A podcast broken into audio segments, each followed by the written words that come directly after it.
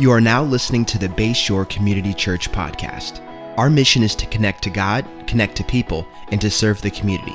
Thank you for joining us today, and wherever you are listening, we hope that this message inspires you, encourages you, and transforms you. Our prayer is that this is just the beginning of a conversation between you and Jesus. Enjoy the message. Uh, worship team do an amazing job today. That was so good. What a great worship set. That was so good. I was so blessed by that and uh, just really, really good to be together today. I want to say hello to our Fenwick Island campus and everybody there Nick and Judy Chumbras and Brad and June King. Everybody there, we love you guys. Let's give our Fenwick Island campus a big hand. So glad that you're with us right now. And right now we have services at Rehoboth as well at our Rehoboth campus. So we're just so grateful for what the Lord's doing through Bayshore. And if you are on the online campus today, thank you for listening wherever you're listening from. Uh, the best way to experience Bayshore is be here. But you guys that are online, you're different places, we're so glad that you're here. And uh, if you would, just give our online campus a big hand. Thank you guys for listening today and being a part of today's service. Well, we're in a series called Crazy Church People, and we've been looking at the book of First Corinthians. So, in uh, our summer plan this year, we're going to be kind of like settling down and looking through a book of the Bible. So, we've been studying First Corinthians and moving through this book. And uh, there's lots of good things in the book. We call it Crazy Church People because it is a church uh, that had a lot of problems, and they were messed up people. So they're our kind of people. They had issues and they had all kinds of things. And so we're going to be looking at some of the struggles that they had in the church. Now, uh, there was a, a, family in the church uh, that went and told Paul what was going on. Uh, they were Chloe's household. We found it, find out about that in the first chapter of First Corinthians. And so Chloe told Paul all the stuff that's happening in the church, but there was also rumors about the things that were happening in the church. And today we're going to read a really sticky passage where there's just some really, really crazy stuff going on in the church. And um, one of the problems with the church of Corinth is the church of Corinth was in a very, uh, uh, very promiscuous town. It was uh, a, a port city and there were lots of sailors that came in there, a lot of business people. And I was at Corinth a number of years ago, and uh, got to tour Corinth. And one of the things about Corinth is there is uh, on the top of the, uh, the hill in the city, which is called the Acropolis, the hill there uh, had a temple to Aphrodite. She was the goddess of love. So when you think about Paul writing to this church, he's writing to a church that is in a city that is ruled over uh, by a, a female goddess named Aphrodite. And Aphrodite uh, was the goddess of love. And, you know, people didn't tithe to Aphrodite, to that church. What they did was there were prostitutes that lived in the temple, and that every night those prostitutes would come down into the town and they would uh, promote business among the businessmen.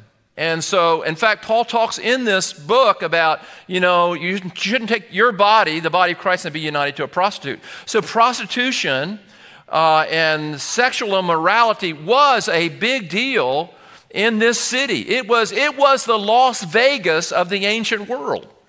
And there were little bumper stickers that went on back of donkeys that said, What happens in Corinth stays in Corinth, you know?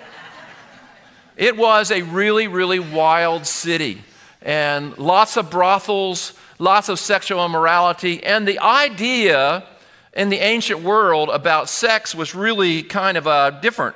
Uh, in fact, they had this view of sex that was like anything goes. And so they didn't look at, uh, and, and, just remember this the, the guys that, uh, and the people that were saved in the city of Corinth had no, no Christian background at all. They were pagans.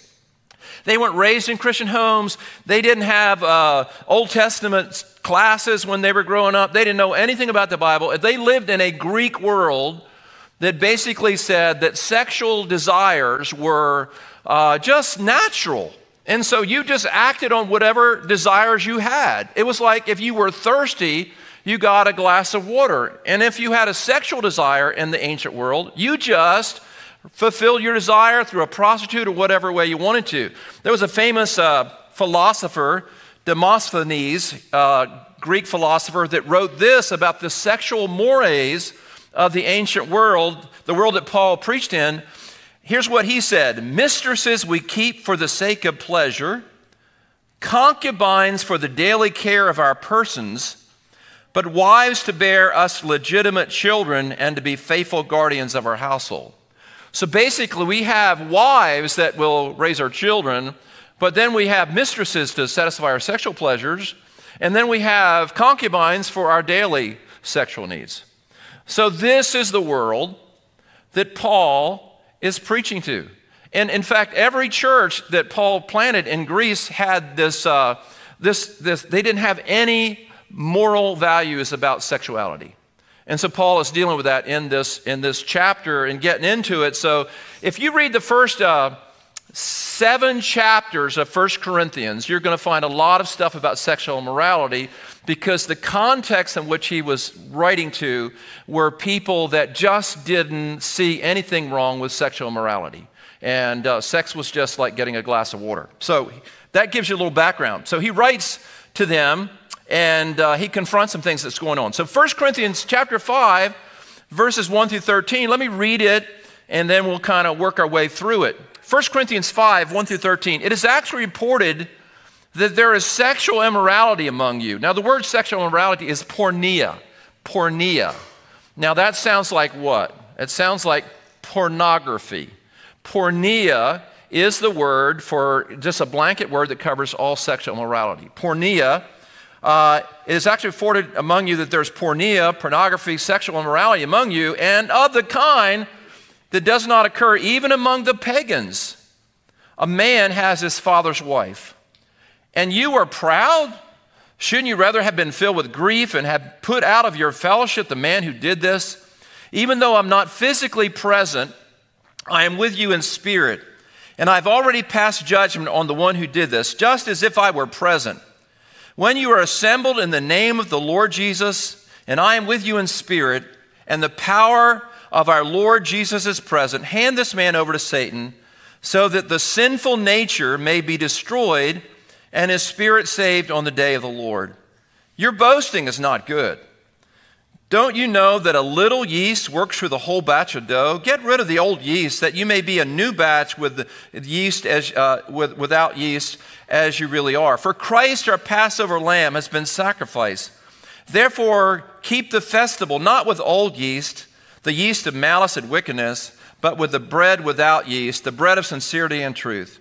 I have written you in my letter not to associate with sexually immoral people, not at all meaning the people of this world who are immoral or greedy or swindlers or idolaters, in that case, you would have to leave the world. But now I'm writing you that you must not associate with anyone who calls himself a brother, but is sexually immoral or greedy, an idolater, slanderer, a drunkard, or a swindler. With such a man, do not even eat. What business is it of mine to judge, the, to judge those outside the church? Are you not to judge those inside?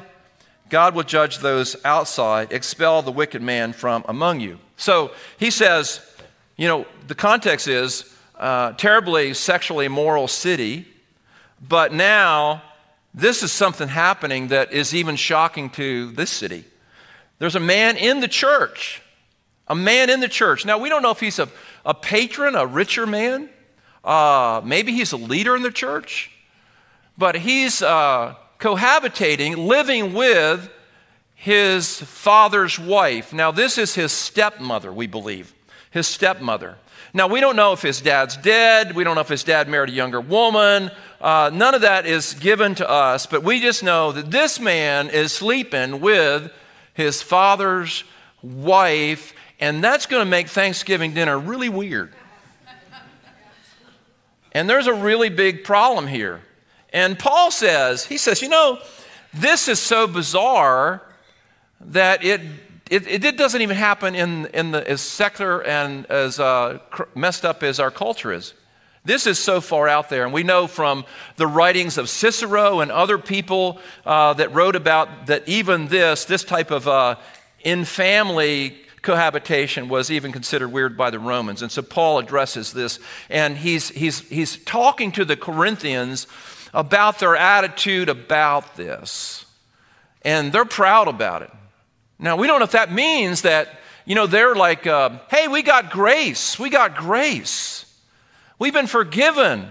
God is a God of grace. Maybe they took Paul's message of grace. We know that Paul preached grace, and he preached it powerfully. Maybe they took his message of grace to think that, that if we are covered in grace, we're not in bondage to rules. We're not in bondage to some of this Old Testament stuff that Paul was trying to teach us. It doesn't apply to us because we are people of grace. That's called antinomianism.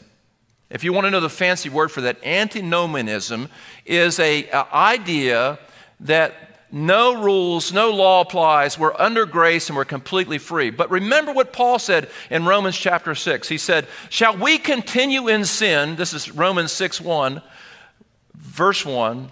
Shall we continue in sin that grace may abound? He says, Heaven forbid. Heaven forbid.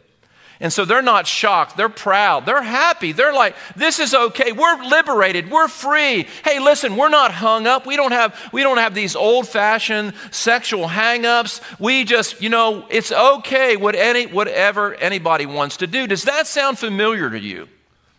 Does that sound like our culture? We are incredibly proud of how progressive we are and we feel like, you know, listen, we are liberated. We don't have old fashioned hang ups that our parents had, our grandparents had. We're not shocked by anything. We are people of tolerance. And the more uh, progressive, the more mature, the more intellectual you are, the more sophisticated you are, the less judgmental you're supposed to be in our culture. But Paul said to them, he said, You should be mourning. This is weird. This is wrong. How many know that some things are weird and some things are wrong, and it's not a good idea to rubber stamp everything and say everything, oh, that's okay, it's fine. Paul said you should be shocked. And how many know we need to learn how to blush again as Americans? Can you say big amen? And it's, it's like rapidly changing in our culture, rapidly changing that if you're going to be a, a sophisticated, a good American, a good citizen, you're going to be somebody that says, that's okay, we're okay, whatever. They're consenting adults, whatever they want to do. And I just feel like that uh, this is what Paul's dealing with. He's dealing with that attitude that we're just covered in grace. Everything's okay everything is not okay. Paul said, uh, you know, listen, we've been to sacrifice, the Passover lamb has been sacrificed for us. Now, he's using an allusion to Exodus 15, where, you know, where the sacrifice lamb in Egypt was, the Passover lamb was sacrificed. And what happened immediately after that? They put the leaven out of their houses for seven days. There was no leaven in the bread, which represented after a person comes to Christ, they accept Christ, that the next stage is they get rid of all the leaven in their life, all the sin in their life. They get rid of those things that are pretentious and those things that are sinful. And so he uses the Old Testament picture of the Feast of Unleavened Bread to signify that after we accept Christ, out of our life should come a spirit of getting rid of those things that are inappropriate. So he says, you know, there's a man that has his father's wife, and you're proud. You're cool with it. And, and a lot of commentators say, you know, the biggest sin in this, in this chapter is not the cohabitation, which is wrong. The biggest sin is, is the attitude of the Corinthians toward the issue. And so I, I just want to encourage you that there's nothing wrong with us saying, you know, that's wrong. That's wrong. And you don't have to be mean. You don't have to yell. The veins don't have to pop out on your neck. You don't have to throw anything at anybody. You just have to say, listen, I'm sorry to say that is wrong. I love, and I've told you a bunch of times, I love the Hans Christian Andersen story, The Emperor's uh, New Clothes. I love that story. That story is absolutely incredible. You know, about the, uh, the, the seamstresses that came into the city for the king. The king loved all these fancy clothes, and, and so the seamstresses came in and they said that they could could make some clothes that would look invisible to anybody that was a foolish or ignorant person. And so the king bought into it, and they made these pretend clothes on these uh, on these uh, uh, these these these uh, clothes manufacturing things. And the the king they helped him put on these clothes that didn't exist, and everybody's going along with it. Everybody's going along with it because hey, listen, if I don't go along with this, I'm foolish or I'm ignorant. And finally, a little boy said, I don't see it. I don't see it. The man is buck naked. Today, that boy would be intolerant. He would be blacklisted because he was a fool for saying what is absolutely true. We need people that are willing to stand up and say, That is absolutely crazy.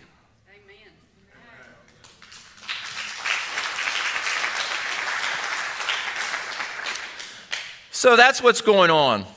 The Corinthians are proud and they think it's okay. And there's such a great parallel to us. It says a man has his father's wife, and Leviticus, uh, Leviticus 18 lists all the different people you're not supposed to have sex with, and one of those is your father's wife. And uh, not that it had to be listed, but you know, just so we missed it, we put it in there. That the, you know Moses put it in there. But here's another p- point here. The man has, the word has there is important because that's in the present tense. Present tense in Greek means it's something that's ongoing. If it was the aorist tense, that would mean that he had maybe had an affair, they got drunk, had one little fling. But this is in the present tense, which means they're continuing to cohabitate, they're continuing to live together. There's a difference between messing up and deciding to live in disobedience. There's a difference between messing up, making a mistake, stumbling, falling, and getting back up and getting back on the path than somebody that just decides, listen, I'm going to, I'm going, I know what's right. I know what the Bible says. I know what the Holy Spirit's been convicting me of. I know what I'm supposed to do. And so I'm just going to disregard the Holy Spirit. I'm going to disregard the Bible and I'm going to decide to do what is wrong. There's an incredibly difference between that. Now, I'm talking to people today uh, that's messed up. You've messed up sometime. How many have messed up? You just did it. You did the wrong thing sometime. You just did it. And, and you know, you just messed up. And there's a great scene in the movie Chariots of Fire where Eric Liddell, the runner in the 1924 Paris Olympics, I mentioned him, mentioned this movie a couple weeks ago. And there's a great scene in the movie where he's running a race and he gets knocked down around the first corner. And when he gets knocked down, he, he, he gets up and he focuses and he, and he finishes the race. And not only does he finish the race, he wins the race. And so when you've, you've messed up and you've stumbled and you've sinned, maybe sexually, maybe, uh, maybe you've lost your temper, maybe you've done something immoral. Uh, you know, the church needs to be real about that. We are real people. You know, there's nobody here wearing a halo. We're just regular people that live in the real world, and we, we are prone to temptation just as much as anybody else, and we sometimes uh, stumble. And the thing about being, when you mess up, is that you decide and you ask the Lord to forgive you, and you get back up. And you remember the movie Rocky? You know, Rocky, there's a bunch of Rocky movies, and you know, there was like 50 of them. You know, it was just like, and the only good one was the first one. You know what I mean? The first one, I remember watching the first Rocky movie in Layton Theater in Seaford, Delaware in high school. That's the best movie I've ever seen in my life. I'm like, I'm on the edge of my seat, you know, and I'm like, I had a date with me. I didn't know who she was. I was like, I was into that movie. I mean, I'm like standing up at the end, you know. I was like punching Apollo Creed myself. But you remember the scene in the movie where, where he's like, his face is just uh, just swollen and he's been beat to death and his eyes are swollen and he's sitting on that little stool and he says to Mickey, This is my favorite part of the movie, cut me. Cut me. And his eye just when they cut his eye. How many remember that scene? How many just that just freaks you out? But it's just a wonderful scene. They cut him and he gets up and then he, he stands up and he says to Apollo Creed, Come on, come on. And man, I'm telling you what, at that point, I'm like, I'm on my seat, buddy. And that's how we deal with sin. Maybe you got knocked down. Maybe you got your face bludgeoned in. Maybe you've made some mistakes. But here's what it says in 1 John 1 9. If we confess our sins, he is faithful and just to forgive us of our sins and to cleanse us of all unrighteousness. It says in the book of Isaiah, Come, let us reason together. Though your sins be as scarlet, they shall be white as snow. Whoever renounces and for, uh, confesses and renounces his sins, the book of Proverbs says, will be forgiven. God is faithful and just to forgive you of your sins when you mess up. And if you've messed up, I want you to know that God will forgive you of your sins, and His Holy Spirit will help you to overcome those things that you're dealing with. And maybe you've fallen five times, maybe you've fallen ten times. The Lord is with you. Can you say a big amen? When I was in Bible college, there was a. Uh, one year we went back to, it was fall, it was the first uh, chapel of the fall season, and uh, we all went to chapel. And I remember the guy that spoke that day. He was the college administrator, not usually a speaker. He wasn't a, a great speaker or anything, but he happened to have the first chapel. And I'll never forget what he said. He said, We're all coming back from the summer, and kids had gone home for college, and they were doing different things. And he said, Some of you really messed up this summer. Some of you really messed up this summer. He walked riding down the road and you got a double yellow line. And you're riding down the road, and as you're riding down the road, sometimes your car drifts across the yellow line. And what do you do when you drift across the yellow line? You don't go all the way to the other side and pretend you're in England. He said, What you do is you pull it back in. When you go off the yellow line, over the yellow line, you pull it back in. And that's what it means to follow the Lord. And sometimes it's important that if you've got a negative pattern in your life, something that's a negative pattern in your life that's given you a hard time, one of the things that you need to do is that sometimes you need to confess that to another person, confess your sin to another person. If you have a, a recurrent pattern in your life that just continues to plague you, maybe you continually get angry or you continually deal with some uh, inconsistency in your life, it's very important sometimes to confess that to another person. The Bible says in the book of James, confess your faults to one another that you may be healed. Confess your faults to one another that you may be healed. How many know that's not a Catholic thing? That's a New Testament thing. I remember when I was in Bible college, just to be uh, frank and candid with you, I had a negative pattern in my life. And I remember one, I asked the Lord to forgive me and asked the Lord to help me. And uh, man, I just like, I do well. And then the enemy would just punch me in the face. And I remember one night uh, after home group meeting, a guy named Bob Lewis led our home group meeting. Karen and I were there and uh, had a good home group meeting. And on the way home, I was just thinking about this negative pattern in my life, this negative pattern. So when I took Karen home, I said, Hey, I want to go back to talk to Bob, our, our home group leader. So I went back to talk to, uh, to Bob Lewis. I knocked on the door. He opened the door. I said, Bob, can I talk to you? And then I told Bob, step by step, detail by detail, the negative pattern in my life. And there was something powerful that happened at that moment. Because when you confess your sin to another person, a negative pattern, the Lord gives incredible grace to you. It says He resists the proud. Pride, pride wants you to hide your sin, humility wants you to expose your sin. And the Bible says God resists the proud, but He gives grace. Grace is ability, He gives grace to the humble. So as I confess that sin to the Lord, to, to the Lord, it's much easier to confess it to the Lord than Bob.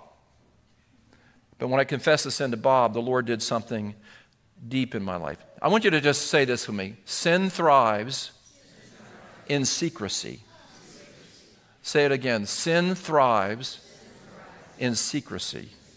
Its power is broken when it's exposed to the light. So that's an important principle. Remember the story of the man with the uh, withered hand in the Gospel of Mark, Mark 4. And uh, this guy had a withered hand. And I just suppose that he had two, you know, two hands, obviously, and one of his hands was good. But then he had an ugly, withered hand. And what I think he did was that he probably kept that withered hand tucked in his robe. He didn't want anybody to see that hand. And he's at the synagogue one day, and Jesus is ministering and the, it says the presence of the Lord was there to heal the sick.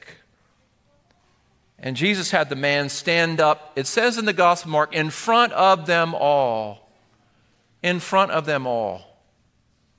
And he said, Stretch forth your hand. And the thing that he'd been shamed of, the thing that he was struggling with, the thing that he hid from other people, he extended toward Jesus and his hand was made whole. So sometimes we have to extend that part of our life that's weak that we can get help. Happens in 12 step programs all the time. People, instead of projecting what the good parts of them, they are willing to confess and share the bad parts of them. So that's an important, important principle. So I want to, um, just got a few minutes left here.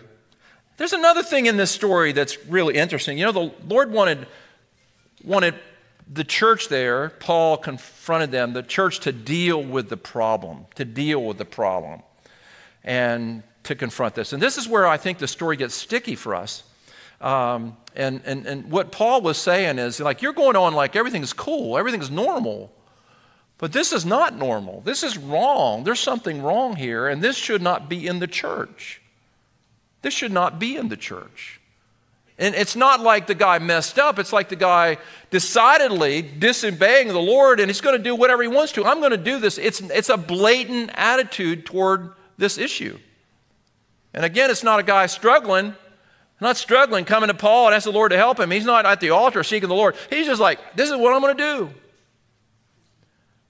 And you need to deal with it. This week, I was, uh, Karen was away on vacation with her sister. She had a great time on vacation. I was a bachelor at home, and she left me all this food. I had a great week, and just a wonderful, wonderful thing. And um, so I'm at the, in the kitchen one day. You know, of course, the, the uh, it was like Wednesday, and the, the dishes are piling up because she's not coming home until Saturday. So they're like just piling up. We have a dishwasher somewhere. I've seen it one time, but I don't know where it is. But we got this thing, the dishes are piling up. And, and I walked in the kitchen one day, and I saw something move on the floor. I thought, what the world? I looked down there, and there was a one of those blue racer lizards that got in our house. I don't know how it was in our house, but it was trying to, you know, go on the the floor, and I guess it was waxy. This lizard. I was like, what in the world? I've lived in this house for 18 years, never seen a lizard in the house, and I'm like, what in the world? Karen would freak out if she knew this lizard was in there. So, um, you know, I saw this lizard, and so I got a Tupperware thing. I'm trying to catch this lizard. And you know, lizards, they can like go under anything. So I put the Tupperware, I think he's got out. So I thought, what am I going to do? You know, I didn't want to say I was scared of the lizard, but I didn't want to touch the lizard directly. Um, I mean, I am a man, but I didn't want to touch the lizard directly. I couldn't figure out how to catch a lizard. So what I did was, I got a, uh, I got a dish towel. His brain, I got a great, great brain. I had the dish towel. Get a dish towel, folded it up a couple times, threw it on top of the lizard, and got a hold of that lizard and threw it outside, and uh, peace prevailed. Peace prevailed. Was great. Paul is saying to them, You got something in the church that's not supposed to be there, and you need to deal with it. You need to address it. And, and that's, the, that's where uh, he says to them, Listen, this guy that's doing this thing you need to know that you need to confront this and deal with it. And because he's blatant about it, he can't, we just can't go on like everything is normal and that everything's okay. And here's the thing here's the thing I want you to see we want to make people comfortable in what they're doing. And as long as you're comfortable in what you're doing, you're never going to change what you're doing. If you're comfortable where you are, you're never going to go where you need to go. And that's our world. Our world is we want everybody to be comfortable. We don't want anybody to be uncomfortable. Whatever they're doing, we want you to be comfortable. But I'm just saying to you that maybe that the calling that we have is not always to make people comfortable, but maybe sometimes we are called by God to love people, but let them not be comfortable because what they're doing is not something they should be doing. And if they're comfortable where they are and we keep making them comfortable where they are, they're never going to leave where they are and go where they need to go. So that's the principle in the story. And Paul says, you know, don't have this guy over to dinner with his stepmother don't like, you know, have him, don't sit beside him in church and put your arm around him. He said, like, this guy needs to be out of the church until he gets himself straightened up. How many remember in school where one used to go, when, did you ever, did you go to school when they used to put you in the corner? corner? Does anybody remember that? How many remember being in the corner? How many were ever in the corner? I'm telling you, you know, I don't think they can do that anymore because it'll ruin kids for their life. I mean, they're, you know, mess them up bad. You put them in the corner, they are going to be messed up. But when I was in school, they put you in the corner if you messed up. You're in the whole class, you're sitting there with everybody, and then you won't quit talking, and you're pulling the girl's hair in front of you, and the teacher says, You're going in the corner, and you're separated from everybody, and you're in the corner until you get your attitude straight, and then you can get back in with the group. And I remember when I was in elementary school, there was one kid, when he came in the morning, he just went right to the corner. You know, he was, he was always in the corner. And when I was in the corner a few times, it's extremely uncomfortable being in the corner. And while you're in the corner and you're uncomfortable and you're separated from everybody, it makes you think that I need to change my attitude, I change my life. And Paul was saying, listen, he's saying, put the boy in the corner, make him uncomfortable until he repents of his sins. And that is a really, really tough principle. In our church today, the modern church, uh, church discipline is virtually uh, non existent. No, no church discipline. And the reason is because our churches are bigger and uh, you know, if you discipline anybody, it's not a problem. They just go down to the next, next church down the road. And we're not networked, and people can just kind of do what they want to do. But in this world that Paul created, the churches that Paul created, there was one church. There was nowhere else to go. If they kicked him out of the church in Corinth, there was another, there was no other church. It, there was one church unified, and they were unified in the discipline of this man. One other thing about this, this passage is, is this is very interesting to me. And it's the end of the chapter where Paul says, in fact, I'll read a little bit to you. He said, verse 9, I have written you in my letter not to associate with sexually immoral people. Now, that little phrase there, it means he written another letter that we don't have or maybe it's rolled into part of 2 Corinthians, some scholars believe. I've written to you a letter not to associate with sexually immoral people, uh, not at all meaning the people of this world who are immoral, or the greedy, or swindlers, or idolaters. In that case, you would have to leave the world. So when he's talking about discipline of people, he's not talking about people in the world. We're supposed to Jesus ate with publican sinners. Jesus ate with prostitutes. Jesus was with those people. We're talking about two different things. We're talking about a world of people who do not know Jesus, do not walk with Jesus. And Paul said, I'm not telling you not to associate with those people. Those are the people in the world. I'm talking about people in the church that have accepted Jesus and made Jesus the Lord of their life, and they choose to blatantly live in sin. And then he goes on to say, What business is mine to judge the world? What business is, what business is it of mine to judge the world? We get all upset about what's happening out there. We get all upset about what we see on the news. We get all upset about everything happening in the world. Let me tell you something. Expect the world to act like the world. Expect a world under the domination of sin to be filled with sin. Why are we so surprised? We're all, the focus of the evangelical church is out there trying to get them reformed, and they don't even know Jesus. Paul said, What business is of mine to judge the world? My business is to monitor the church. We are to monitor ourselves and not to monitor the world. It's not our goal. Our primary mission is not to monitor what happens out there, but to live Christ filled, God filled lives and lives that are so filled with Jesus that people in the world come into the church and receive Christ because there are two different rules for what happens in here and what happens out there.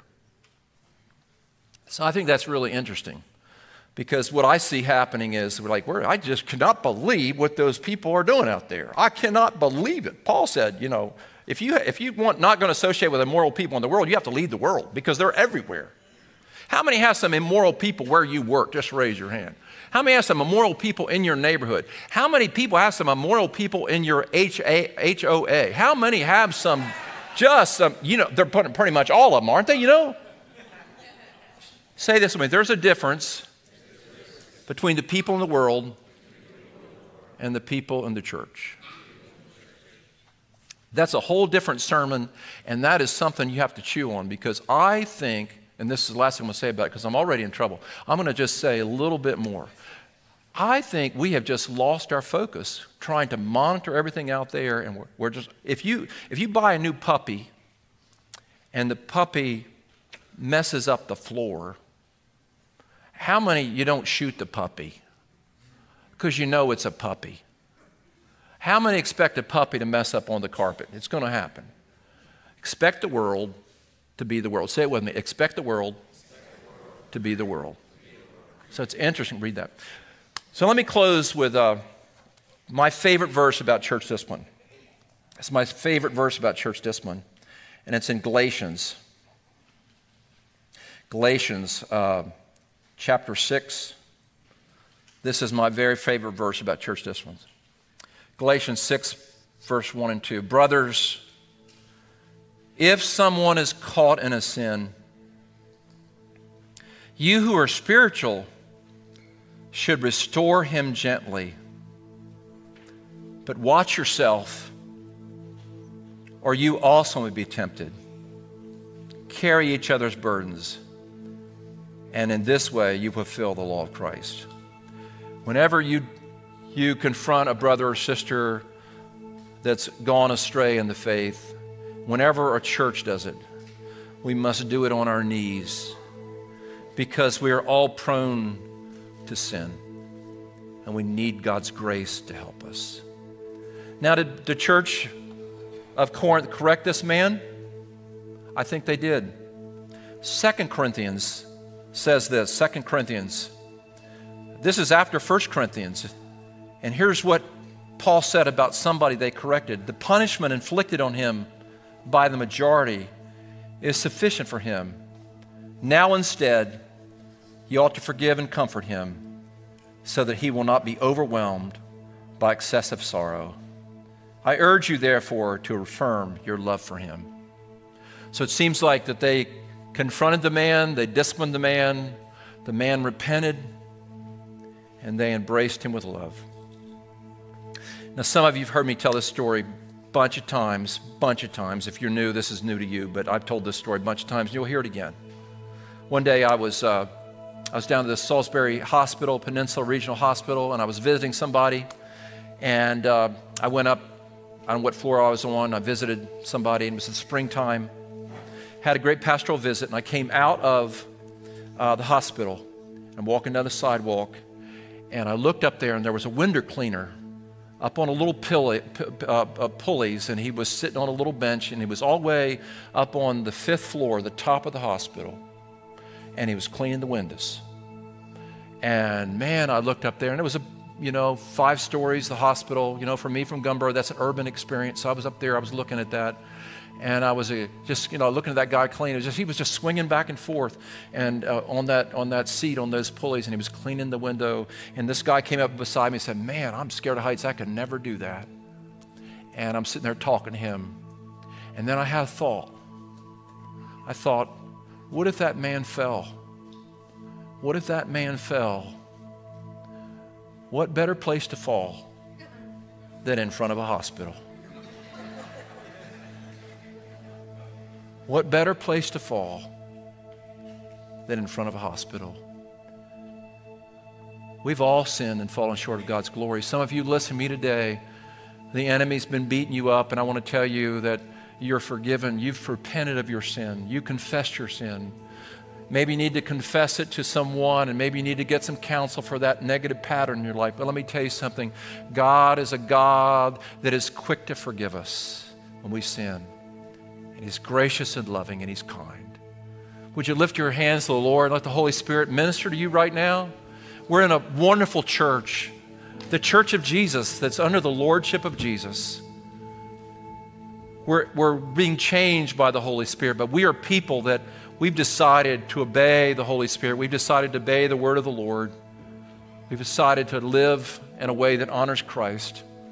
So, Father God, as I pray over this wonderful church, we pray for anybody here today that doesn't know you, that's not a Christian. We thank you that you brought them here today, that they can confess their sins, invite you in their heart right now, And Lord, you and your mercy, as the Holy Spirit moves on them, you'll open their hearts and they can receive you. And I pray for my brothers and my sisters that are growing in their faith. Let them walk in the confidence of the Lord. And let our church be a church. Let our church be a church that takes your word seriously and that we live according to your word because we know as we live according to your word, we enter into the kind of abundant life that you want us to have. So we thank you for your love and your mercy. And with your hands raised, just say this to me Lord Jesus, you are Lord of my life today. I give myself fully to you. And say this May the power of the Holy Spirit fill me this week with grace and strength. Now, would you quote the Lord's Prayer with me? Our Father, which art in heaven, hallowed be thy name. Thy kingdom come, thy will be done on earth as it is in heaven. Give us this day our daily bread, and forgive us our debts as we forgive our debtors. Lead us not into temptation, but deliver us from evil. For thine is the kingdom, the power, and the glory forever and ever. Amen. Thank you so much for joining us on the Bayshore podcast. I want to encourage you to take this message you just received and allow it to go deep into your soul and let Jesus do the deep work that only He can do. A special thanks to everyone that gives generously to Bayshore. It's because of you that this ministry is possible, creating life change all over the world. You can be a part of spreading the message around the world by going to bayshore.online and clicking Give. For all things Bayshore, visit bayshore.online to find out what your next step may be. You can subscribe right here and share this podcast with your friends and family. Thank you again for listening. God bless you.